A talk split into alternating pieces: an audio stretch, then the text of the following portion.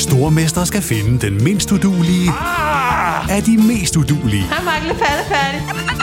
Sammen to papkasser. Åh, oh, nej, Mark. Må jeg ikke ringe til min mor? Stormester. En chance til. Det er ikke på nogen måde behageligt. Stream nu på TV2 Play. I'm Sandra, and I'm just the professional your small business was looking for. But you didn't hire me because you didn't use LinkedIn jobs. LinkedIn has professionals you can't find anywhere else, including those who aren't actively looking for a new job but might be open to the perfect role, like me. In a given month, over 70% of LinkedIn users don't visit other leading job sites. So if you're not looking on LinkedIn, you'll miss out on great candidates like Sandra. Start hiring professionals like a professional. Post your free job on linkedin.com/achieve slash achieve today. Even when we're on a budget, we still deserve nice things.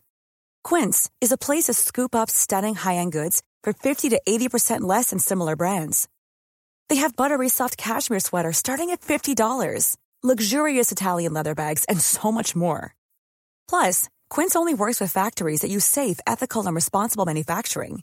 Get the high-end goods you'll love without the high price tag with Quince.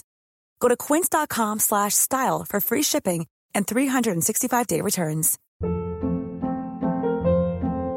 Hold up. What was that? Boring. No flavor. That was as bad as those leftovers you ate all week. Kiki Palmer here, and it's time to say hello to something fresh and guilt-free. Hello Fresh. Jazz up dinner with pecan-crusted chicken or garlic butter shrimp scampi. Now that's music to my mouth. Hello Fresh. Let's get this dinner party started. Discover all the delicious possibilities at hellofresh.com.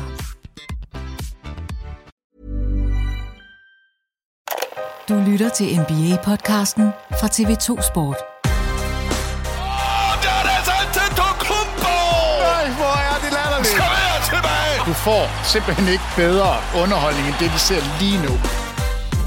Netop som vi troede, at justeringerne op til den kommende sæson var blevet færdiggjort, så fik vi onsdag en stor handel i verdens bedste basketballliga, hvor Wizards og Rockets byttede point guards. Formatet på sæsonen, onsdagens Westbrook Wall-handel og årets julekampe, det er, hvad vi har på programmet i dagens podcast.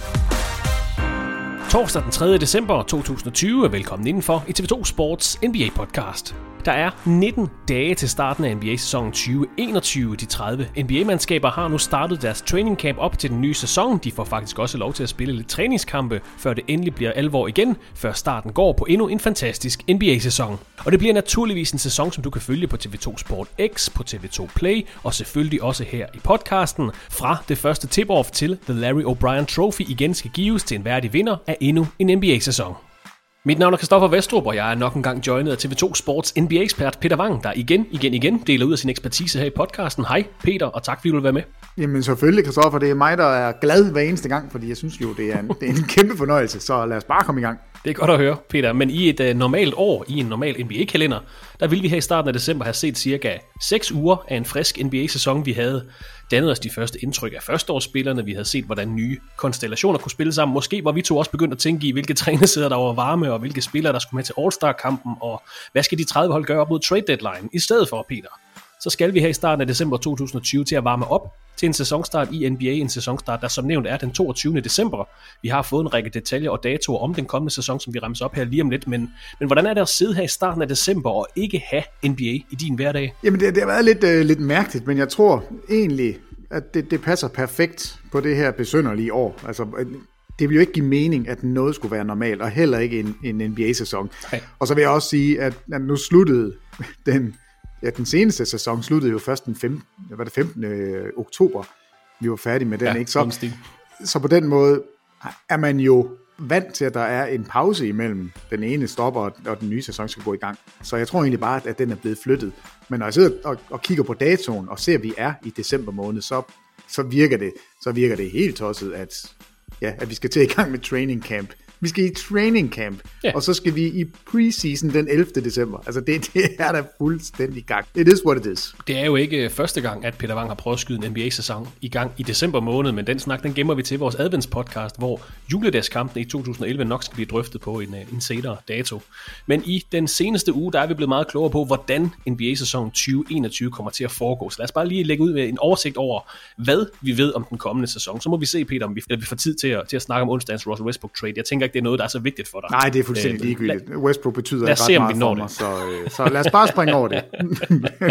Men lad os lige få nævnt rammerne om NBA-sæson 2021, og det er altså opsætningen, hvis coronaepidemien tillader det, så det er altså rammerne, man satser på at kunne færdiggøre sæsonen i. De 30 NBA-mandskaber, de startede deres korte training camp op til sæsonen her i tirsdags fra fredag den 11. til lørdag den 19. december, der bliver der spillet preseason kampe, altså træningskampe op til sæsonstarten, hvor hvert hold spiller mellem 2 og 4 opgør. Den 22. december, der starter NBA-sæsonen 2021, når de første to grundspilskampe skal spilles. Vi har faktisk også fået et kampprogram for de første dage i grundspillet, dem kan vi se nærmere på lige om lidt. Og så bliver det altså sådan, at de 30 NBA-hold hver især skal spille 72 grundspilskampe. Normalt spiller man jo 82. Alle hold møder hinanden på ude- og hjemmebane, og så skal man spille tre kampe mod hold i sin egen conference. Normalt så spiller et hold fire kampe mod 10 modstandere i sin conference, og så tre kampe mod de resterende fire hold. Men i år bliver det altså tre kampe mod samtlige modstandere i et holds conference. Og så vil vi nok se, når vi får det endelige program fra NBA, at man ligger flere opgør mellem to modstandere i træk for at undgå for meget rejsen frem og tilbage. Så for eksempel vil vi kunne se to kampe i træk mellem Toronto Raptors og Miami Heat i Miami, så man altså undgår frem og tilbage og, og andre tidspunkter. Så man vil typisk se de her kampe i træk.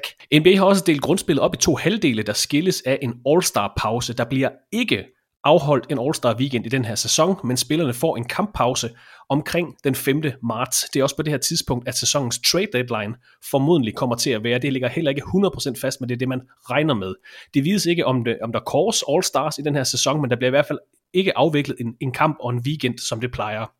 NBA har delt grundspillet op i to. Som nævnt, NBA frigiver snart kampprogrammet for den første halvdel, og så vil man vente et par måneder med at frigive programmet for den anden halvdel, så man giver sig selv muligheden for at manøvrere udenom eventuelle coronasituationer, simpelthen se, hvordan landskabet ser ud om et par måneder. Når alle hold så forhåbentlig har spillet de her 72 grundspilskampe, så får vi et øh, udvidet play-in-format, en udvidet play-in-turnering til sommerens slutspil, hvor det er holdene fra 7. til 10. pladsen i hver conference, der nu skal spille ekstra kampe for at få en plads i slutspillet.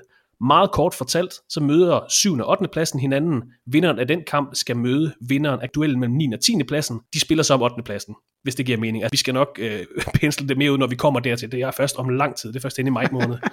Efter den her play-in-turnering i midten af maj, øh, der jo er i begge conferences, så følger NBA-slutspillet og NBA-finalerne. Måske i en ny boble, måske på neutrale baner, måske som det plejer. Nu må vi se, hvordan Nordamerika ser ud til den tid. Slutspillet er sat til at gå i gang den 22 maj. Og derudover, så kan vi nævne, Peter, at på trods af, at der er 10 grundspilskampe færre i år, så bliver NBA-spillernes løn ikke sat ned eller reguleret derefter.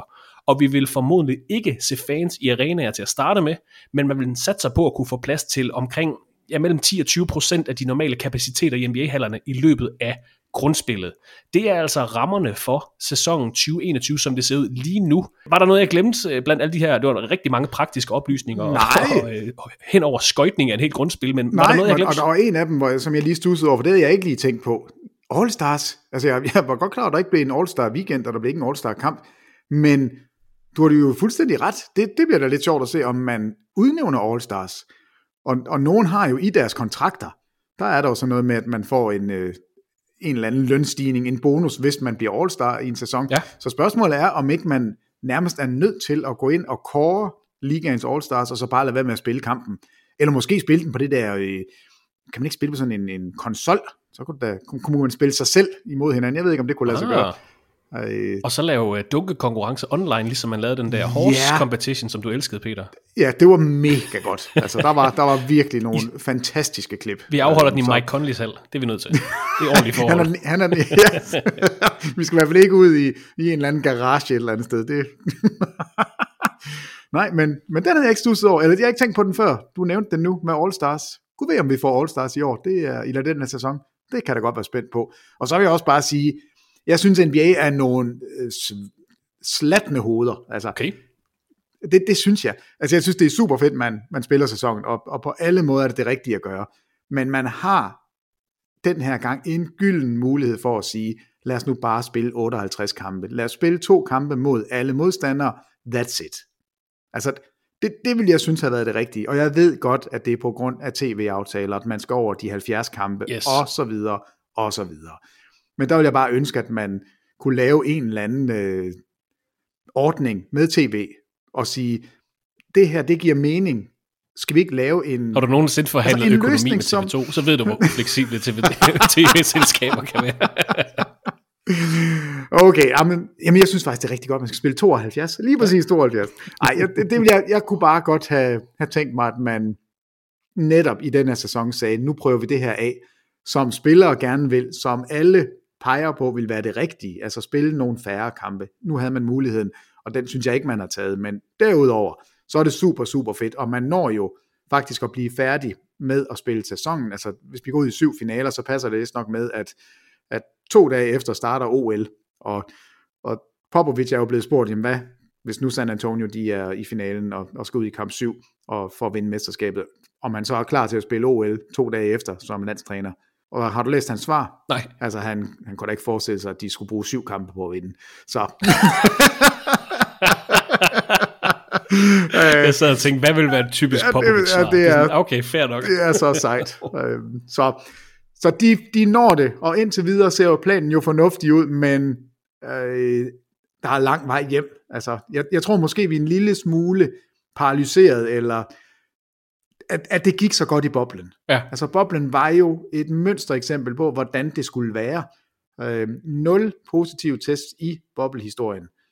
Og det, det kan vi jo så se nu, at, at nu begynder de jo at komme ind, de her positive tests. Og, og yes. det, det er selvfølgelig en ting, der vil, der vil, der vil ligge, og det vil hænge som sådan en, en skygge over hele sæsonen, hvornår kommer der et udbrud, hvem går det ud over, og hvordan kommer det til at udspille sig. Altså der er en kæmpe variabel på hele sæsonen i det store perspektiv, der er også en, en noget mindre variabel hos de enkelte hold, øh, fordi som Peter også er inde på, altså den her reviderede sæson, det er naturligvis et resultat af coronaviruset, der igen har fundet vej til NBA-spillere.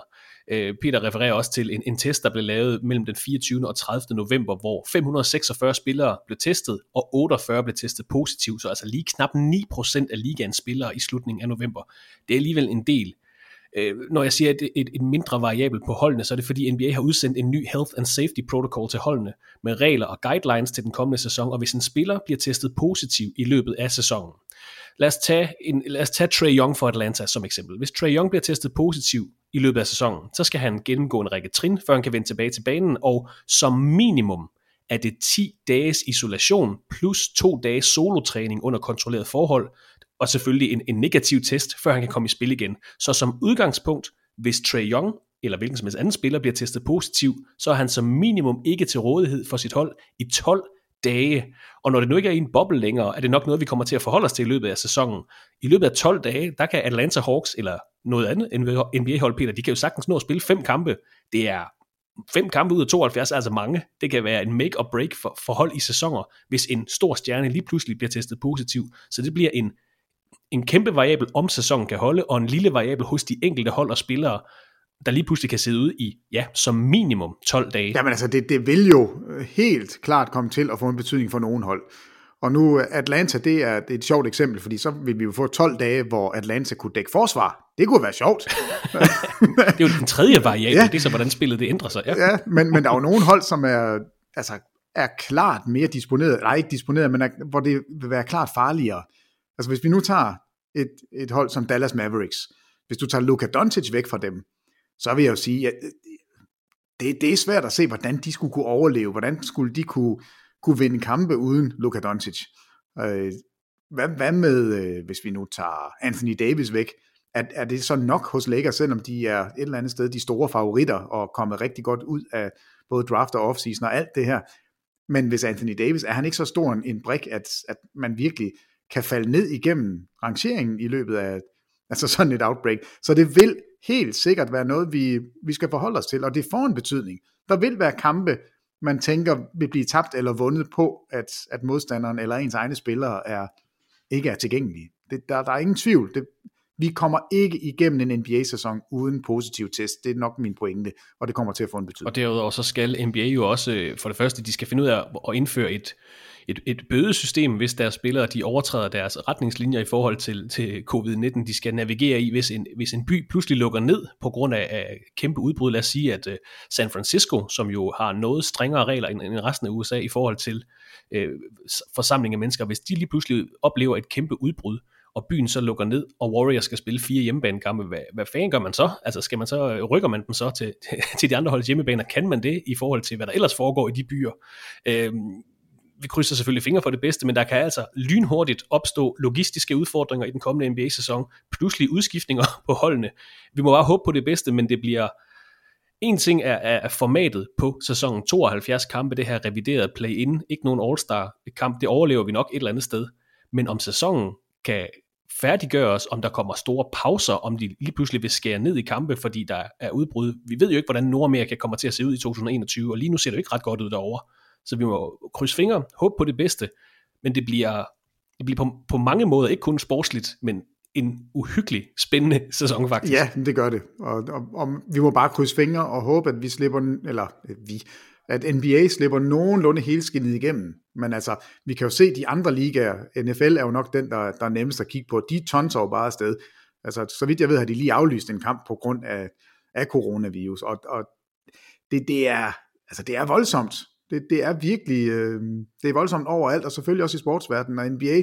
Jeg, jeg er lidt bange for, at man, man tænker på, på NBA som noget helt spektakulært, og noget, som, som sagtens kan klare det her, fordi det gik så godt i boblen. Jeg skal i hvert fald revurdere, så jeg, jeg er nødt til at få måske sådan lidt negative briller på, og, og bare vente på, at, at det kommer til at ske.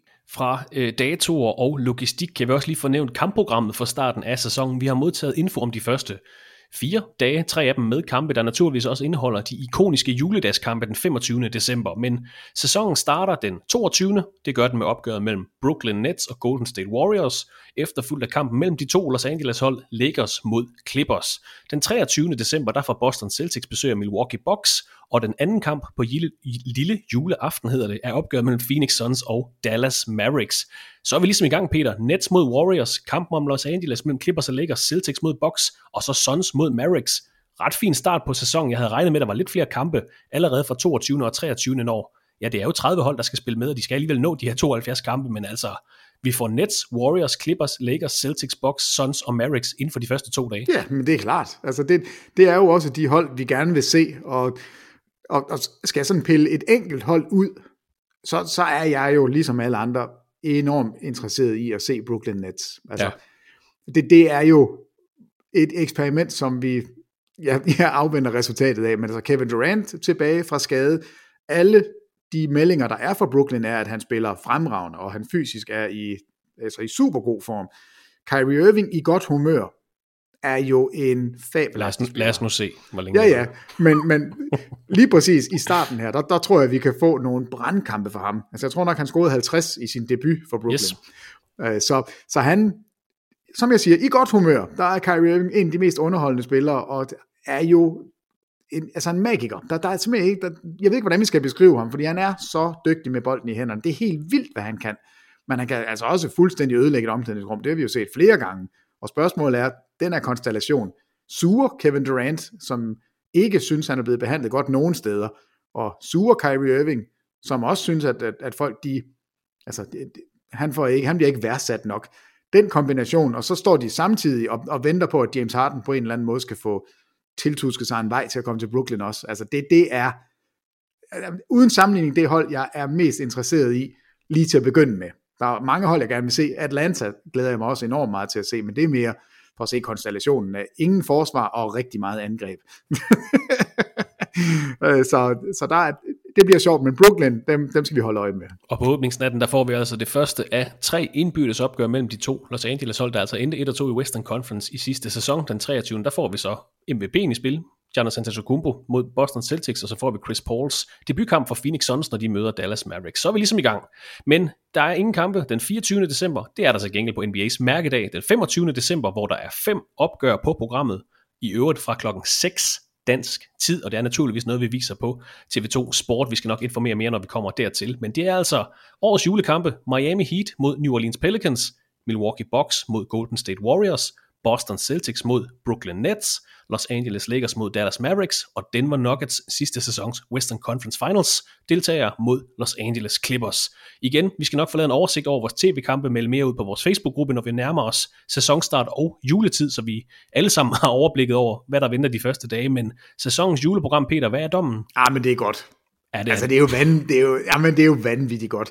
Altså, hvis, hvis du tager forhåndsfavoritterne øh, fra, de, fra begge konferencer, altså der er ikke nogen tvivl om, at, at Miami Heat ser skarpe ud. Altså, de var i finalen, de skal være der, og det, jeg tror ikke, at de er blevet dårligere. Jeg, jeg tænker egentlig, at, at Miami, det er et ret godt hold.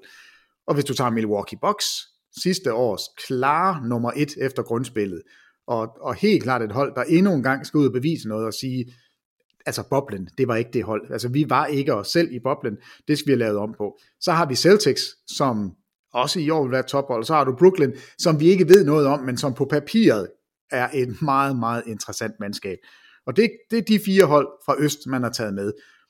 Jeg kan undre mig lidt over, at Philadelphia ikke er med, men det kommer vi til. Det er jo min forhåndsfavorit. Og... Igen? og så selvfølgelig Lakers nummer et. Altså, de har haft den bedste offseason, synes jeg, af alle hold. Clippers er stadigvæk øh, virkelig, virkelig godt, og jeg synes egentlig, hvis man kigger sådan overordnet set, det her Sachi Barca, det, det passer altså godt. Jeg kan godt forestille mig, at, at Clippers er minimum lige så gode, og jeg synes jo, de var favoritterne, inden vi nåede til boblen. Jeg synes, det var det hold, man, man var mest bange for. Så de skal selvfølgelig også være med. Så har vi Dallas Mavericks, som jeg synes har lavet et fantastisk stykke arbejde. Altså Josh Richardson, jeg tror, det bliver virkelig godt. Så det vil også være et tophold. Ja. Golden State er nødt til at være der. Det er, er faktisk nok et af de hold, jeg er... Ja, jeg skal se det, før jeg tror det. Jeg, det der Clay Thompson, den gør altså ondt. Altså det, det kommer virkelig til at ændre det mandskab, men vi skal selvfølgelig se Steph Curry hver eneste gang, vi kan. Zion Williamson hos Pelicans, kan Pelicans melde sig ind i, altså i, i striden om at, at, at sikre sig en slutspilsplads. Det giver mening, de er der alene på grund af Zion Williamson. Steve og så Adams. Denver, ja, Steve, jamen altså. Mm, mm, mm, mm, mm. og så Denver Nuggets, ikke? Øh, de præsterede jo så godt i boblen, at de har fortjent en plads. Så i øst, fordi nu spørger du mig sikkert, hvem mangler så? Hvem, hvem synes Eller du, der mangler spørger mig, så siger jeg, årets juleprogram? Ja, jeg Peter? synes Philadelphia, jeg synes Philadelphia 76ers Okay. mangler. Dem vil jeg, dem vil jeg holde øje med. Øh, fordi de har også noget bevis. Altså, Daryl Morey har jo øh, rykket det hold fuldstændig fra hinanden i løbet af, af få minutter. Altså, han har jo nærmest ikke kommet til Philadelphia før. Han, han laver om på det hele og gør det, alle har råbt på i, i et stykke tid. Vi vil have nogle skytter, og så vil vi gerne se Embiid og Simmons spille sammen, men det kan ikke lade sig gøre i den konstellation, der er blevet lavet. Og det har han jo fået fikset. Så spørgsmålet er, virker det nu? Så, så dem savner jeg. Og så tænker jeg, altså, Utah Jazz, hvorfor må de aldrig være med? Jamen, hvorfor må de ikke spille på, på juleprogrammet? Er de bare så kedelige? Hvem vil du det skifte synes jeg ud? jo ikke. Jamen, det er jo så det næste. Hver gang, man, man øh, vil have nogen med, så er der nogen andre, der skal ud. Og den argumentation køber jeg jo også 100%. Og jeg ved ikke, altså, jeg vil jo hellere, det må jeg også være ærlig, jeg vil jo hellere se Zion Williamson, end jeg vil se Utah. Men, men jeg kan godt forstå, hvis man er Utah-fan og sidder og kigger hjem, vi er da et bedre hold end Pelicans. Vi er da et hold, som, som måske, eller skal starte på hjemmebane, når slutspillet det begynder. Er vi ikke et top 4-mandskab? Skal vi så ikke være med, når der er seks hold med fra, fra Western Conference? Burde vi så ikke være repræsenteret? Jeg tror, Utah kommer foran øh, Warriors i år. Men Steph Curry er et trækplaster, så selvfølgelig skal han være der. Så jeg har ikke noget svar. Der er ikke noget, noget hold, jeg kan se skal ud. Men jeg kan, jeg kan godt forstå, hvis man i Utah sidder og tænker, hmm, så endnu en gang, så må vi ikke få lov til at være der, bare fordi vi er en mormonstat. Det er da, det, det, det, er det er da synd. Bare fordi, at 2020 har været så funky, som det har været, så skulle de have startet øh, årets juleprogram med et opgør mellem Hornets og Grizzlies. De to eneste hold, der aldrig har spillet på den 25. december. Bare for at gøre det. Ja, du har fuldstændig ret. Og Grizzlies, de Lamelo bliver Ball mod sjove. Ja Ja. Jamen, øh, det ville jeg faktisk ikke have noget problem med, hvis det var en kamp. Og, og Atlanta, altså helt seriøst bliver det ikke en virkelig, øh, virkelig interessant cocktail, de har fået, fået mixet sammen der. Altså, det er all offense. Altså, det, det er virkelig, Bogdanovic, altså, jeg synes, det er så fedt, han er landet der. Vi ved, Trey Young, han er jo, han er jo vanvittig, han skyder jo bare. Og Gallinari, altså, vi kan snakke om, om prisen, øh, lige lovlig mange penge, lige lovlig mange år, og så videre, og så videre. Det er fuldstændig ligegyldigt. Lige nu kigger jeg bare på det mandskab, de kan sætte på banen. Altså, der, der, bliver, der bliver bumpet nogle træer, der skal nok blive, øh, der, der bliver noget festfyrværkeri, når de krydser midten, og så når de kommer hjem, de er meget, meget spændt på, om de kan finde ud af at dække op. Vi må lige få snakket med vores amerikanske kolleger om at få byttet en af de her kampe ud med en, en Utah-Atlanta-kamp i stedet for. Den tager vi. fordi Det vil, øh, ja, Utah, den er købt. Atlanta, den er købt. Eller Memphis, Atlanta nok endnu bedre, faktisk. Grizzlies, Grizzlies øh, Hawks, den vil jeg gerne på. Det var lige lidt info om den kommende NBA-sæson og de første officielle kampe i programmet. Vi skal nok informere mere om sæsonen her i løbet af december. Hold dig opdateret på sporttv2.dk-basketball og på Facebook-siden TV2 Basketball. Efter en meget hektisk åbning på trade-vinduet og free agency, så blev nyhederne fra Nordamerika færre og færre, og det virkede til, at de handler, der skulle laves, var blevet lavet. Den seneste uge har budt på en række mindre free agent-aftaler og støtter roligt, så kunne man begynde at danse et overblik over de 30 NBA-hold, og måske tænke på andre mennesker end Adrian Wojnarowski og Shams Charania. Men nej, nej. Bedst som man troede, at der ikke kom flere markante spillerskift i den her offseason, så fik vi onsdag aften nyheden om, at Houston Rockets og Washington Wizards har lavet et trade, der sender John Wall og et beskyttet første runde draft pick til Houston i bytte for Russell Westbrook. Både Westbrook og Wall har tidligere udtrykt deres utilfredshed med deres situationer. Nu har de skiftet plads. Efter 10 år i Washington, der skal John Wall nu spille ved siden af James Harden i Houston, mens Russell Westbrook træder ind ved siden af Bradley Beal hos Wizards efter blot en enkelt sæson hos Rockets. To gigakontrakter har skiftet hen, og Peter, John Wall har ikke spillet en NBA-kamp siden december 2018. Giver den her mening eller giver den her handel mening for Rockets eller Wizards? Øh, ja, okay. den, den giver faktisk mening for begge mandskaber. Okay. Øhm, det er ikke, nu har jeg også været inde og se på, hvad, hvordan den er blevet dømt i de amerikanske medier. Altså, de, de laver tit de der, at man giver den en A, eller et B, eller et C, eller et D, alt efter hvor god, hvor god handlen er. Hvad er din karakter og så langt de fleste, Jamen, min karakter er, jamen det er en, en A+, fordi alle andre steder, der er det D og nærmest F og, og C. Okay. Altså alle dømmer det som et dårligt trade. For begge hold. Men det kommer an på, ja, begge mandskaber får at vide, at det er skidt. Og jeg har det lidt sådan, her der har man en mulighed for at, at bytte to spillere ud, som er super utilfredse. Så det, nu siger jeg lidt, det er en win-win, men det kan også godt tolkes som en lose-lose. Altså det, det er jo trist, når det her det sker, fordi det, det et eller andet sted er det nærmest to identiske spillere nu. Det er to guards, der lever af at være atletiske. Det er to guards, som ikke gider, og ikke, jo, gider. De kan ikke skyde udefra. De lever på at komme til kurven. De er super, super aggressive øh, og, og vanvittigt atletiske, når de er skadesfri. Ja. Øhm, og jeg synes, at Houston sender den bedre spiller afsted, fordi du peger selv på det. 26. december 2018, at seneste John Wall kamp. Vi har ingen anelse om, altså meldingerne er, Boogie Cousins siger, at han er rigtig god. Vi snakker sammen hele tiden, og han spiller rigtig godt, og han er super atletisk, og han er rigtig, rigtig god. Ved du hvad, det, jeg giver ikke noget som helst for, hvad Boogie Cousins siger lige nu. Oh, no, jeg skal se... Jeg... Du var så glad. Du var så glad ved Boogie. Jamen det er man nu, ja, ja, du har ret. Jeg giver rigtig meget for, hvad han siger. Jeg tror, det er rigtigt.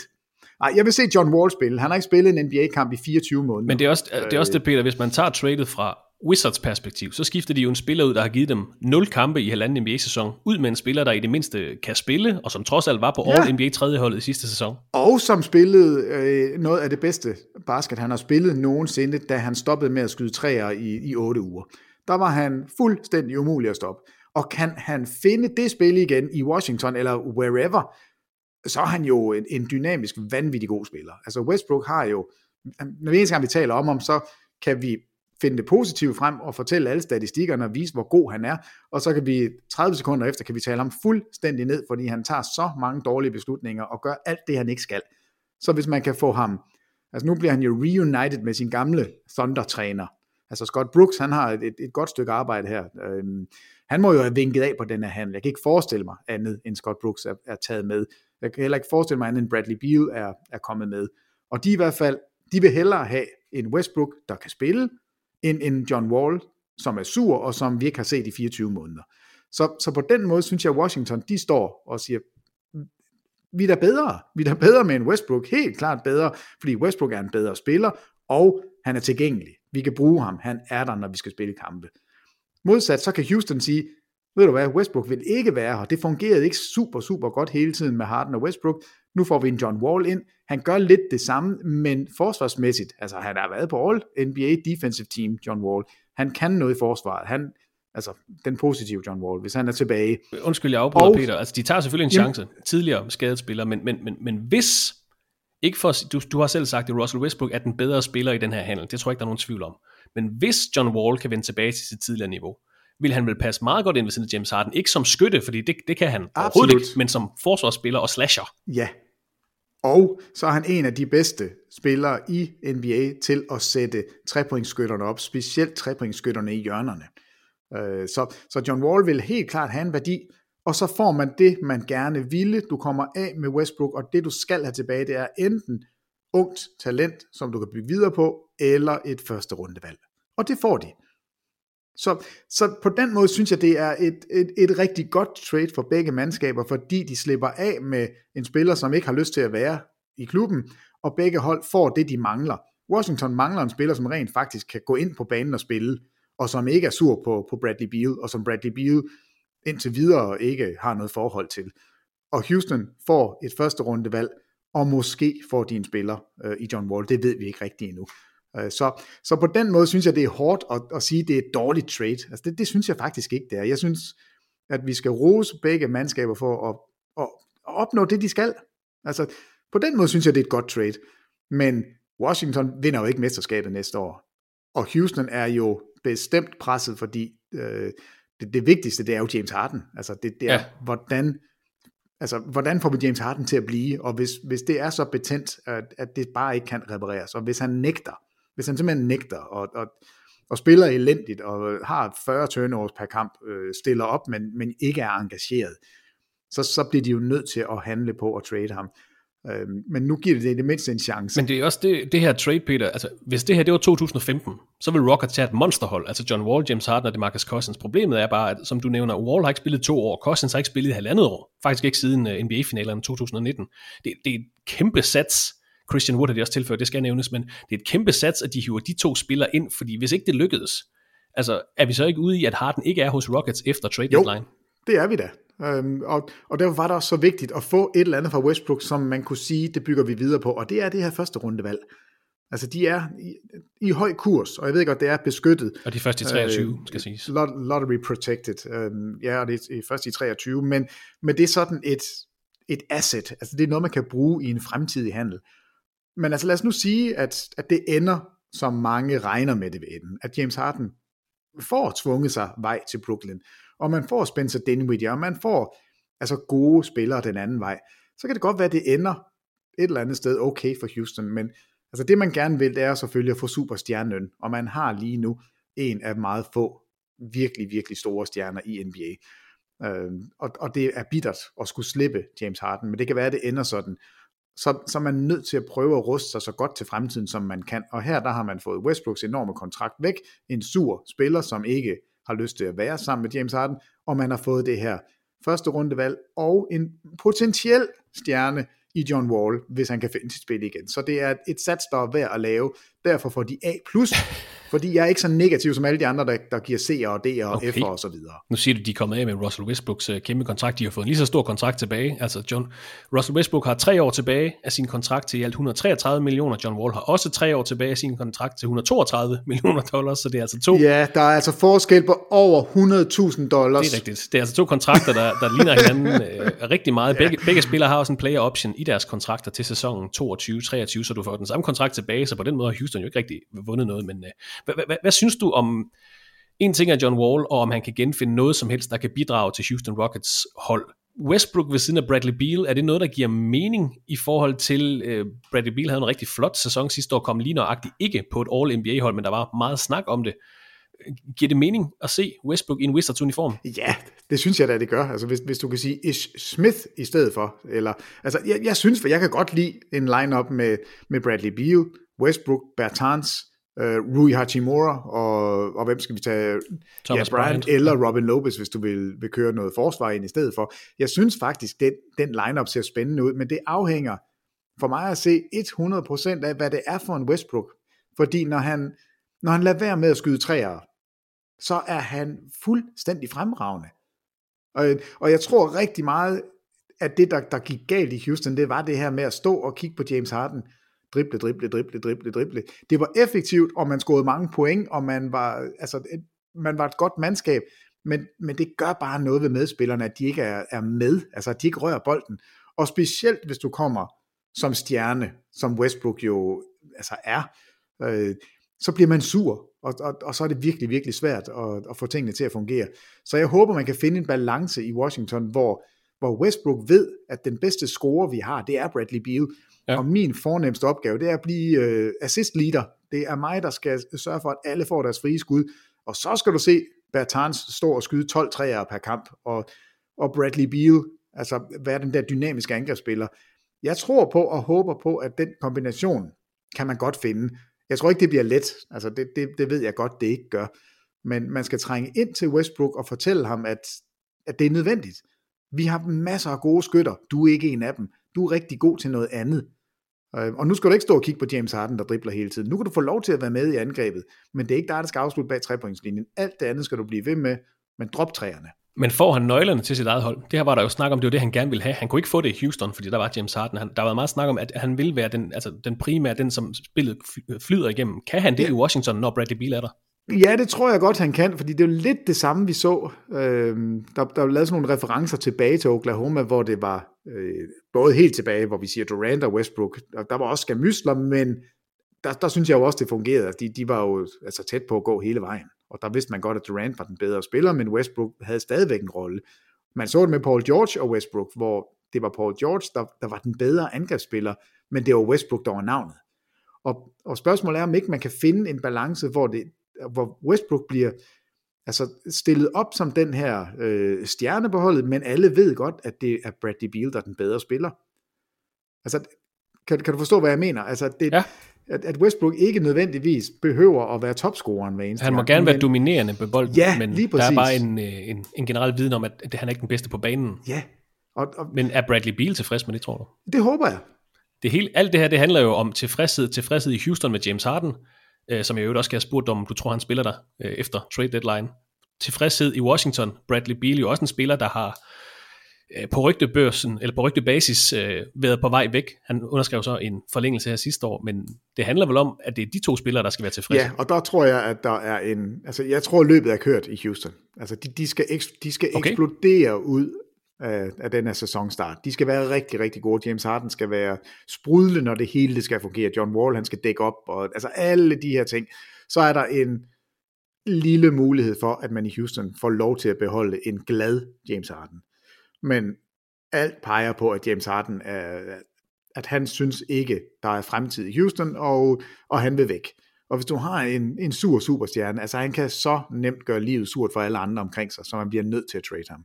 Så, så når du spørger mig, om han er der efter trading deadline, så siger jeg nej.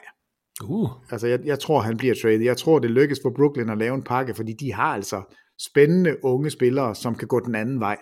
Og specielt, altså jeg synes jo, Spencer Dinwiddie er en, er en fed, fed spiller. Det kan godt være, det ændrer lidt på det, når hvis John Wall han kan være der, altså kan, det, kan man spille Dinwiddie og Wall sammen, og altså, der, der er mange spørgsmålstegn ved det. Men hvis James Harden vil væk, altså så, så kan han stort set bestemme det selv, fordi han kan gøre, altså man mindre Houston, de, de bare bliver sure og siger, ved du hvad, vi har dine rettigheder, vi er ligeglade med, at du er sur, vi er ligeglade med, at du spiller dårligt, vi er ligeglade med, at vi taber. Men det vil man jo ikke. Altså, man vil jo gerne vinde kampe, og, og helst med en glad superstjerne. Lige nu har de en sur en af slagsen, og den eneste måde, altså winning cures everything, og det gør det også her. Spørgsmålet er bare, om Houston, de kan nå at få repareret det her ved at spille rigtig, rigtig godt. Jeg håber det. Jeg håber, de, de går 15-0, og James Harden lige pludselig finder ud af, hold da op, ham der Christian Wood, det var da steal of the free agency. Altså det, tænk sig engang, hvis Boogie Cousins lige pludselig kan finde sit gamle bull og spil. Tænk, hvis John Wall rent faktisk er, er den gamle John Wall. Men igen, hvis det her det var 2015, så havde de et rigtig godt hold. Ja, vanvittigt godt hold. men, men jeg synes, der er flere ting, der peger på, at det ikke kommer til at gå godt. Men, men der er der en mulighed, og det er jo den, de spiller lige nu. De håber. Altså, det, det er rouletten, og, og så har de måske øh, 8 af de 37 slots, man kan, man kan lande på. Er det ikke sådan, der er 36? Er det ikke det, der er på en roulette? I fisk. det ved jeg sgu ikke. Fisk, ja, det er jeg ikke huske. Der er, bare, der er i hvert fald et sort felt, som du, øh, hvor casinoet altid vinder. Og, og der vil jeg sige, det sorte felt, det tilhører lige nu øh, James Harden. Altså den, øh, jeg, jeg, jeg tror ikke på, at det ender godt, men giv dem chancen, og det bliver afgjort for mig at se rimelig hurtigt i sæsonstarten, fordi øh, hvis de spiller dårligt, så tror jeg, det slutter inden trading deadline. Hvis de er vanvittigt gode, ligger nummer et i Western Conference, så tror jeg, man fortsætter. Som Peter også var inde på, så onsdagens handel bringer Russell Westbrook tilbage til sin tidligere træner for Oklahoma City Thunder, Scott Brooks, mens John Wall bliver genforenet med DeMarcus Cousins i Houston. De to spillede sammen på University of Kentucky tilbage i 2009 og 10. Og de vandt ikke mesterskabet, er det ikke vanvittigt? Og det gjorde det ikke, det er rigtigt. Da vi for en øh, 3-4 uger siden, Peter, snakkede om, at det ville blive en vild offseason i år, så regnede jeg altid ikke med, at tre af de tungeste og i mange øjne dårligste kontrakter ville blive rykket, men Chris Paul, John Wall og Russell Westbrook har alle skiftet klub, så offseason kan ikke sige sig skuffet, det må vi bare konkludere. Det må vi, og, og så skal vi lige give mig en guldmedalje. Tak, jo. du gav mig en guldmedalje. Det er ja. fordi, du sidste uge, der spurgte mig, tror du, der sker noget inden på tirsdag? Inden på tirsdag, Nå, så sagde jeg. på tirsdag? Og inden, ja, øh, du sagde tirsdag. Det er og så sagde jeg, øh, nej, det tror jeg ikke. Og så skal jeg lige love for, det gjorde du så om onsdagen. Onsdag. så jeg tager min guldmedalje, og så smider jeg den væk bagefter, fordi jeg havde heller ikke regnet med det her. Jeg, jeg, jeg troede heller ikke, at det her ville ske nu, men øhm, det er meget sjovt, og, og det giver da et ekstra kolorit til, til den nye NBA-sæson. Men de her to meget tunge øh, point guards, John Wall og Russell Westbrook, har altså skiftet klub, og hvis man sidder som fan af de to hold og tænker, hvorfor hulen sendte vi ikke et sted til et andet sted for nogle unge assets, så skulle man måske kigge lidt på markedet for point guards øh, ja, her i onsdags. Altså, hvilket hold i NBA mangler egentlig en decideret point guard? Der kan man snakke om øh, Orlando Magic, måske Detroit, måske de har så draftet Killian Hayes, det kan være, de hellere vil udvikle ham. New York mangler Chicago, måske hvis ikke de tror på Kobe White. Cleveland, hvis ikke man tror på Colin Sexton, San Antonio Spurs, måske. Så reelt, der snakker vi om fire, fem hold, der ikke har en elite point guard eller en ballhandler i forvejen.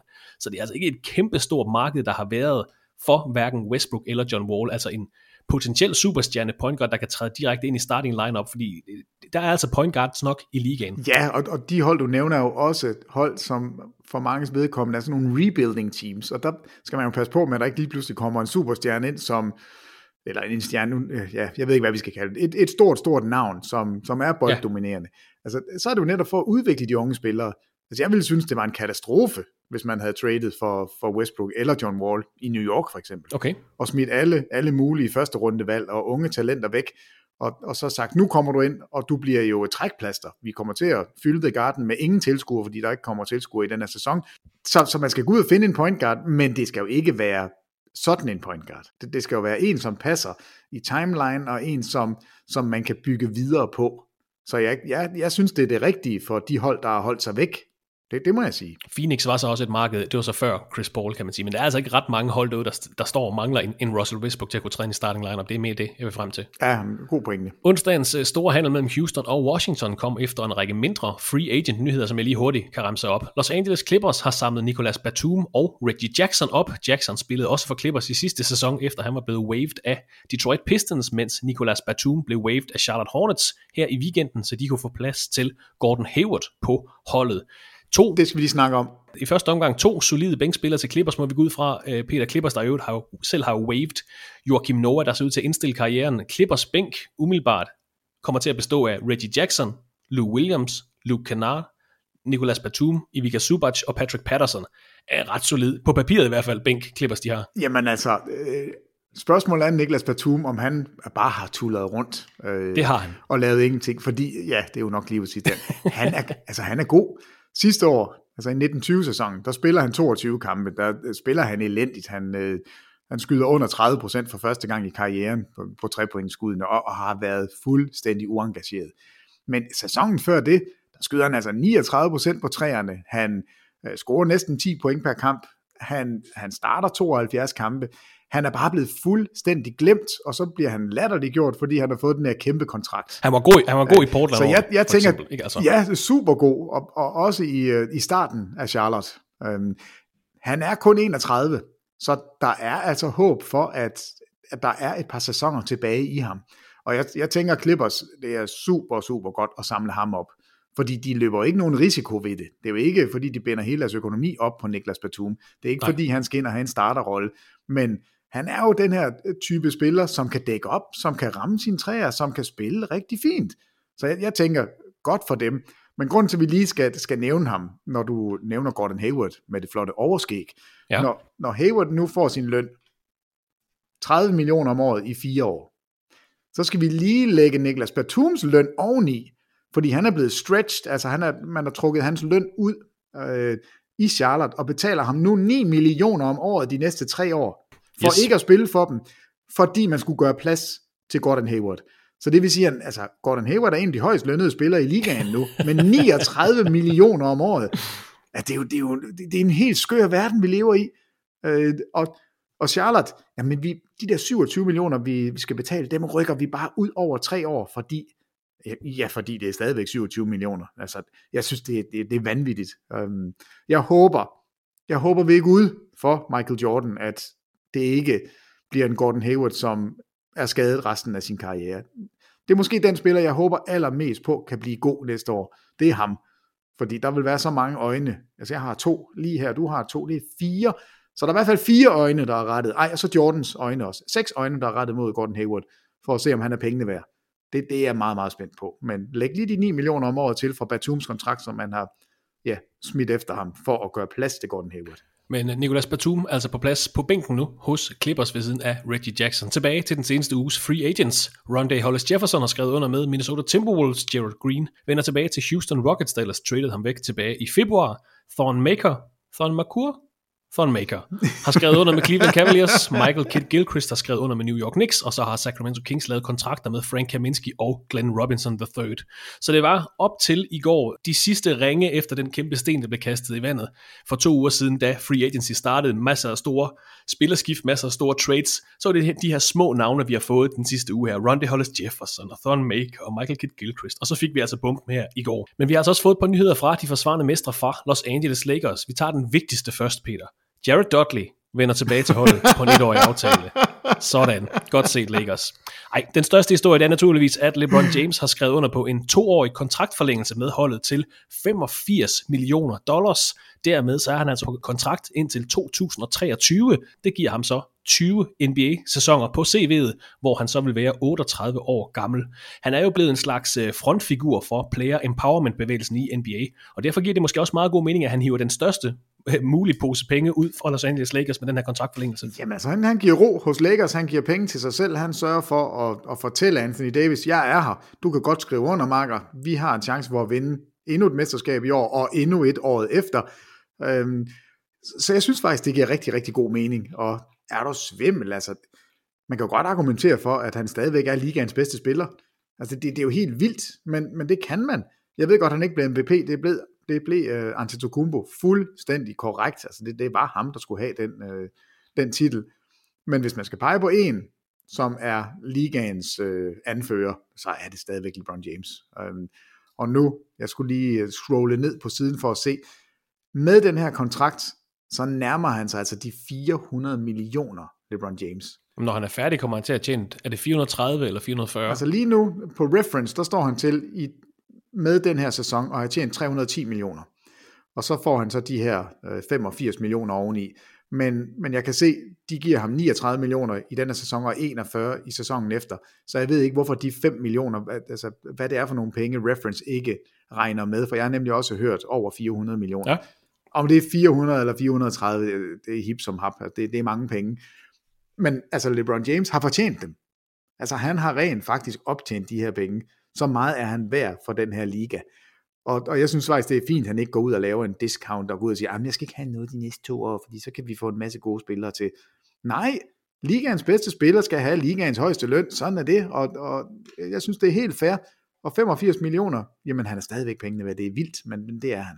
I sidste uge, der snakkede vi også om øh, Lakers fornemme offseason, hvor de jo sikrede sig Dennis Schröder, Montrezl Harrell, Wesley Matthews, Mark Gasol, plus at de så fik forlænget kontrakterne på Kentavious Caldwell Pope, og nu også LeBron James, Rob Pelinka. Han kunne godt komme i spil til prisen som Executive of the Year efter 2021, øh, tror jeg.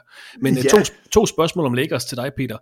Hvordan tror du, deres starting lineup kommer til at se ud? Og ud fra, hvordan man starter, kan du se nogen som helst problemer i, at få inkorporeret to Six Man of the Year kandidater på holdet, altså som jo opnåede deres succes i sidste sæson, fordi de havde helt klare, men også begrænsede arbejdsopgaver på deres respektive hold. Jamen altså, jeg var jo faktisk ikke så, øh, så super positiv, som alle andre måske var, da man Montrezl Harrell, et stort navn, Dennis Schröder, synes jeg, det, det er mega godt. Øhm, Danny Green smutter ud, og det Wesley Matthews, der kommer ind. Altså, øh, ja.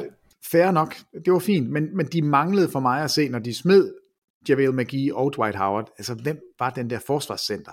Og så kommer Marc Gasol lige tullen ind. Og, og for mig var det det, der vippede det over til, holy smokes, det her det er godt. Altså, øh, så man havde den her store, stærke center, der, der kunne dække op i, i de tilfælde, hvor man skulle bruge det. Den synes jeg, de manglede. Da de fik Marc Gasol, så vandt de offseason for mig. Og hvem der starter, altså Dennis Schröder, han, han siger, jeg spiller for at være den startende point guard. Det tror jeg faktisk også, han bliver. Øhm, men, men kan du se noget problem i det, hvis han pludselig skal til at være starter? Øh, altså... Nej, fordi det er jo det, der sker, når du spiller med LeBron. Øh, det kan godt være, at du kommer med nogle, nogle stjernenykker, det kan godt være, at du kommer med nogle ting, som du troede, du skulle lave, men når der er en, øh, chef og hund, der lige er lidt større end dig, så, så, så plejer man faktisk at get in line, og, og det tror jeg også Schrøder gør. Jeg tror ikke, der bliver, jeg tror ikke, der bliver sådan noget utilfredshed, i hvert fald ikke noget, vi kommer til at se på banen, fordi hierarkiet er fuldstændig på plads. Altså, vi ved, at LeBron James, det er alfahanden, og vi ved, at, at øh, Anthony Davis, han gerne vil være det også, men han er det ikke. Han står bag ved LeBron og bjeffer, og, og det, det er min mand, det her. Og Schrøder, altså han kan tage sin, sin gule hårlok, og, og han gør ikke noget. Altså det, jeg tror, han spiller op til sit bedste. Wesley Matthews, som jeg øh, er spændt på, om han starter øh, sammen med Caldwell Pope, altså Schrøder, Matthews, Caldwell Pope, LeBron og Davis, når de spiller småt, ud med Matthews øh, og ind med Gasol og Davis for at spille med den store lineup. Øhm, det, nu, nu spurgte du om, hvem der startede. Det, jeg tror, de sidste fem kommer til at starte. Altså både Schrøder og, og Gasol, og så tror jeg Montrezl Harrell. Jeg tror, han har det fint med at komme fra bænken og være en, en scorende center. Altså en aggressiv scorende center. Ja. Og når han så er på banen, så skal han være sammen med Anthony Davis, fordi Anthony Davis skal nok sørge for at, at ordne det meste af det forsvar, som Harrell mangler. Det, jeg, jeg synes, det er en meget, meget spændende lineup, de kan stille på banen. Men hvem er deres backup point guard? Altså, øhm, hvordan kommer de til at gøre det? Er det bare LeBron, der, der de facto overtager det? Altså det, fordi Schrøder er, er god, men, men der er en, en 15-20 minutter, hvor han ikke skal spille. Er det Caruso? Er det, I don't know. Altså det, det, men, men nu er vi ude i, i småtingsafdelingen. Ja. Det er Lakers mandskab, det er eddermame godt. Altså, og, og det, det er jo det, de rige bliver rigere, fordi altså, man vil jo gerne til Lakers lige nu og, og spille med. Jeg kan da godt forstå, at, at Wesley Matthews, han synes, det er en god idé. Jeg kan godt forstå, at Niklas Batum, han gerne vil til Clippers, fordi der kan man også vinde. Det er også en god idé. Der, der vil altid være nogle hold, som slet ikke, altså de spillere, som kommer ned til de store hold, de kigger slet ikke på Cleveland. De kigger ikke på... Nej, hvis, altså, hvis du kan bo i Los Angeles, eller Miami, eller New York, altså... Ja, og vinde, i stedet for og at bo i vinde Minnesota samtidig med, ikke? Altså, det, så, Ja. Vi vil jo gøre det samme, altså, øh, eller jeg vil da i hvert fald. Jeg ved ikke, om du er til Minnesota, hvad jeg vil hellere til Miami. Det var egentlig, hvad jeg havde på programmet for i dag, Peter. I næste uge, der skal vi optage de famøse Prediction podcast, hvor vi får dine og Thomas Bildes bud på, hvordan de to conferences ellers. Vi har holdt lidt igen i dag, men vi har snakket om formatet på sæsonen, juledagsprogrammet, handel mellem Rockets og Wizards, og her til sidst de seneste nyheder fra de sidste dage. Så er der vel ikke mere at snakke om i dag, Peter? Og det er der. Okay. Fordi der er jo kommet en, en, en liste over øh, free agents. Ja. Øhm, og, og der, jeg vil da nok sige, der er der stadigvæk nogen tilbage derude, som jeg, som jeg tænker, altså, skal jeg lige løbe den igennem, så kan du sige, hey, stop, ham der, tror jeg. Ja, hvad Ej, er de største en- navne, der er tilbage så? Jamen, øhm, jeg kunne da godt forestille... Kyle Korver. Tror du, han er for gammel? Dion Waiters, tror du, han kommer til at spille? Er han et, et, et sted at finde? Alan Crabb, som engang har været en spiller. Mm. Øh, hvad med Alonso Trier, som jo i New York øh, jo viste nogle forskellige ting? Øh, det er Mark Carroll. Er han stadigvæk ikke samlet op? Det, jeg- synes, at det er, det er der nogle sådan NBA-navne, som man... Hederlige bænkspillere. Altså, ja, øh, hvad med, får vi, contender, ja. får vi en ny J.R. Smith-tur? Øh, Please er der don't. noget der? Please don't. Shaquille Haring, Ha- Harrison, hvad, hvad med ham? Øhm, okay, er det her en fejl? Jeg synes, øh, Bobby Marks, han har sagt, at Andre Robertson, Uh, er han ikke samlet op nogen steder? the Er no-shooter. han stadigvæk free agent? Hmm, det synes jeg da er mærkeligt. Ja, jamen, der kan man bare se. Men det, det synes jeg da er, det er da ret interessant. Om, er der nogle de sidste tweaks, om, om der lige kommer noget der? Må ikke man vil sende her i løbet af training camp, og måske også de her preseason kampe, og se, okay, vi mangler faktisk lige en... Cam Reddish er ikke klar til at spille flere minutter for Atlanta Hawks, derfor samler vi Demario Carroll op, for eksempel. Ja, og, og øh, en spiller som Kylo Quinn. Kylo Quinn er tosse god. Nej, og så øh, Özan Ilyasova.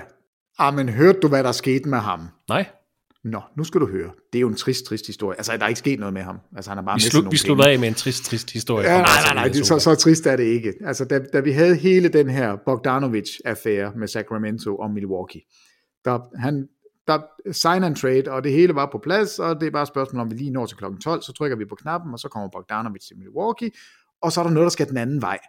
Noget af det, der skulle den anden vej, det var blandt andet Özan Ilyasova, og hans 7 millioners kontrakt.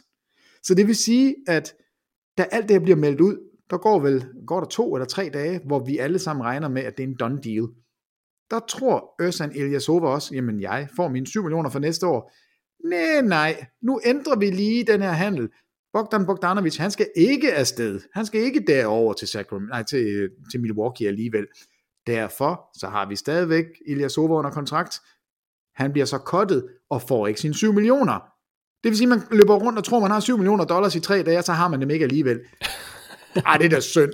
Så samle lige Ilyasova op en eller anden og give ham 7 millioner, fordi det, det er da synd. Hvis der er nogen, der har lidt pocket change spille. derude, så sign. Ja, Jamen altså, jeg vil, da, jeg vil gerne have Ilyasova. Vil du ikke gerne have ham? Nej. Vil, hvad med Jordan Bell? Vil du ikke have ham? Mm, nej. Mm, nej. Okay, her er der så to, som jeg ikke vil have. John Henson. Nej tak. Og så den sidste. Ian Mahimni. Oh, I don't think han so. mangler ikke penge.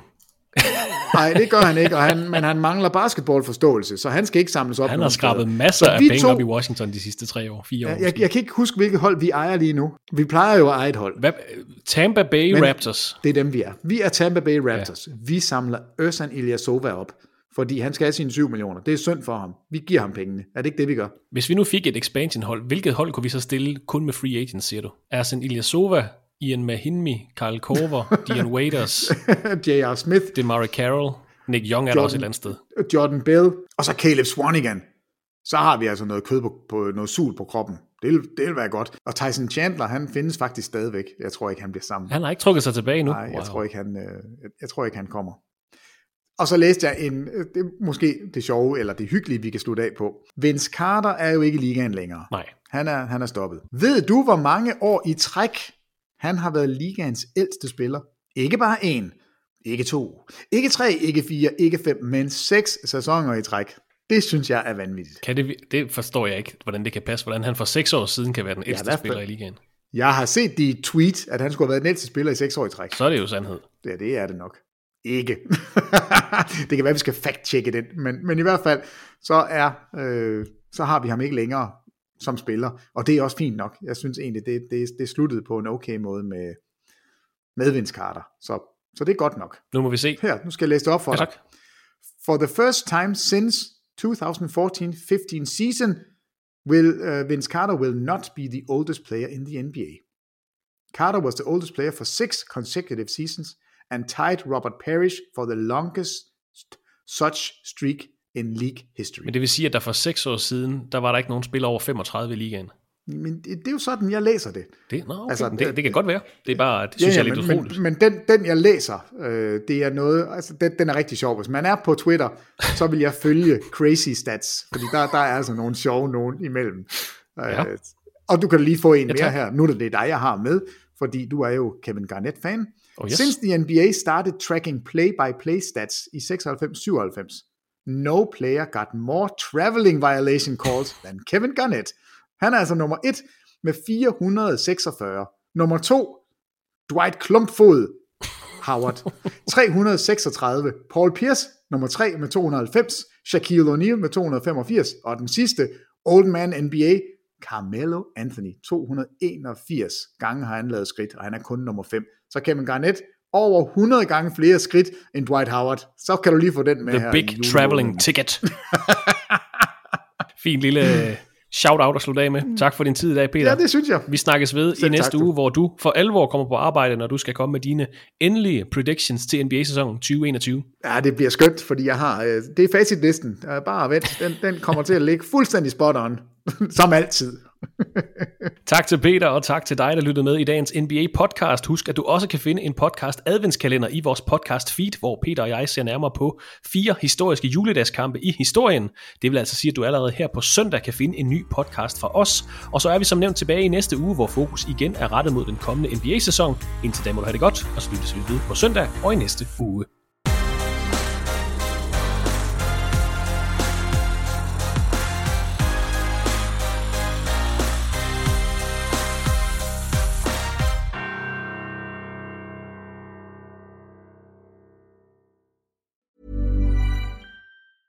Hi, I'm Daniel, founder of Pretty Litter. Did you know cats tend to hide symptoms of sickness and pain? I learned this the hard way after losing my cat, Gingy. So I created Pretty Litter, a health monitoring litter that helps detect early signs of illness by changing colors, saving you money and potentially your cat's life. Pretty Litter is veterinarian developed, and it's the easiest way to keep tabs on your fur baby's health right at home. Go to prettylitter.com and use code ACAST for 20% off your first order and a free cat toy. Terms and conditions apply. See site for details. Hold up. What was that? Boring. No flavor. That was as bad as those leftovers you ate all week. Kiki Palmer here, and it's time to say hello to something fresh and guilt-free. Hello Fresh. Jazz up dinner with pecan-crusted chicken or garlic butter shrimp scampi. Now that's music to my mouth. Hello Fresh. Let's get this dinner party started. Discover all the delicious possibilities at hellofresh.com. When it comes to your finances, you think you've done it all. You've saved, you've researched, and you've invested all that you can. Now it's time to take those investments to the next level by using the brand behind every great investor, Yahoo Finance. As America's number one finance destination, Yahoo Finance has everything you need, whether you're a seasoned trader or just dipping your toes into the market. Join the millions of investors who trust Yahoo Finance to guide them on their financial journey. For comprehensive financial news and analysis, visit yahoofinance.com, the number one financial destination, yahoofinance.com.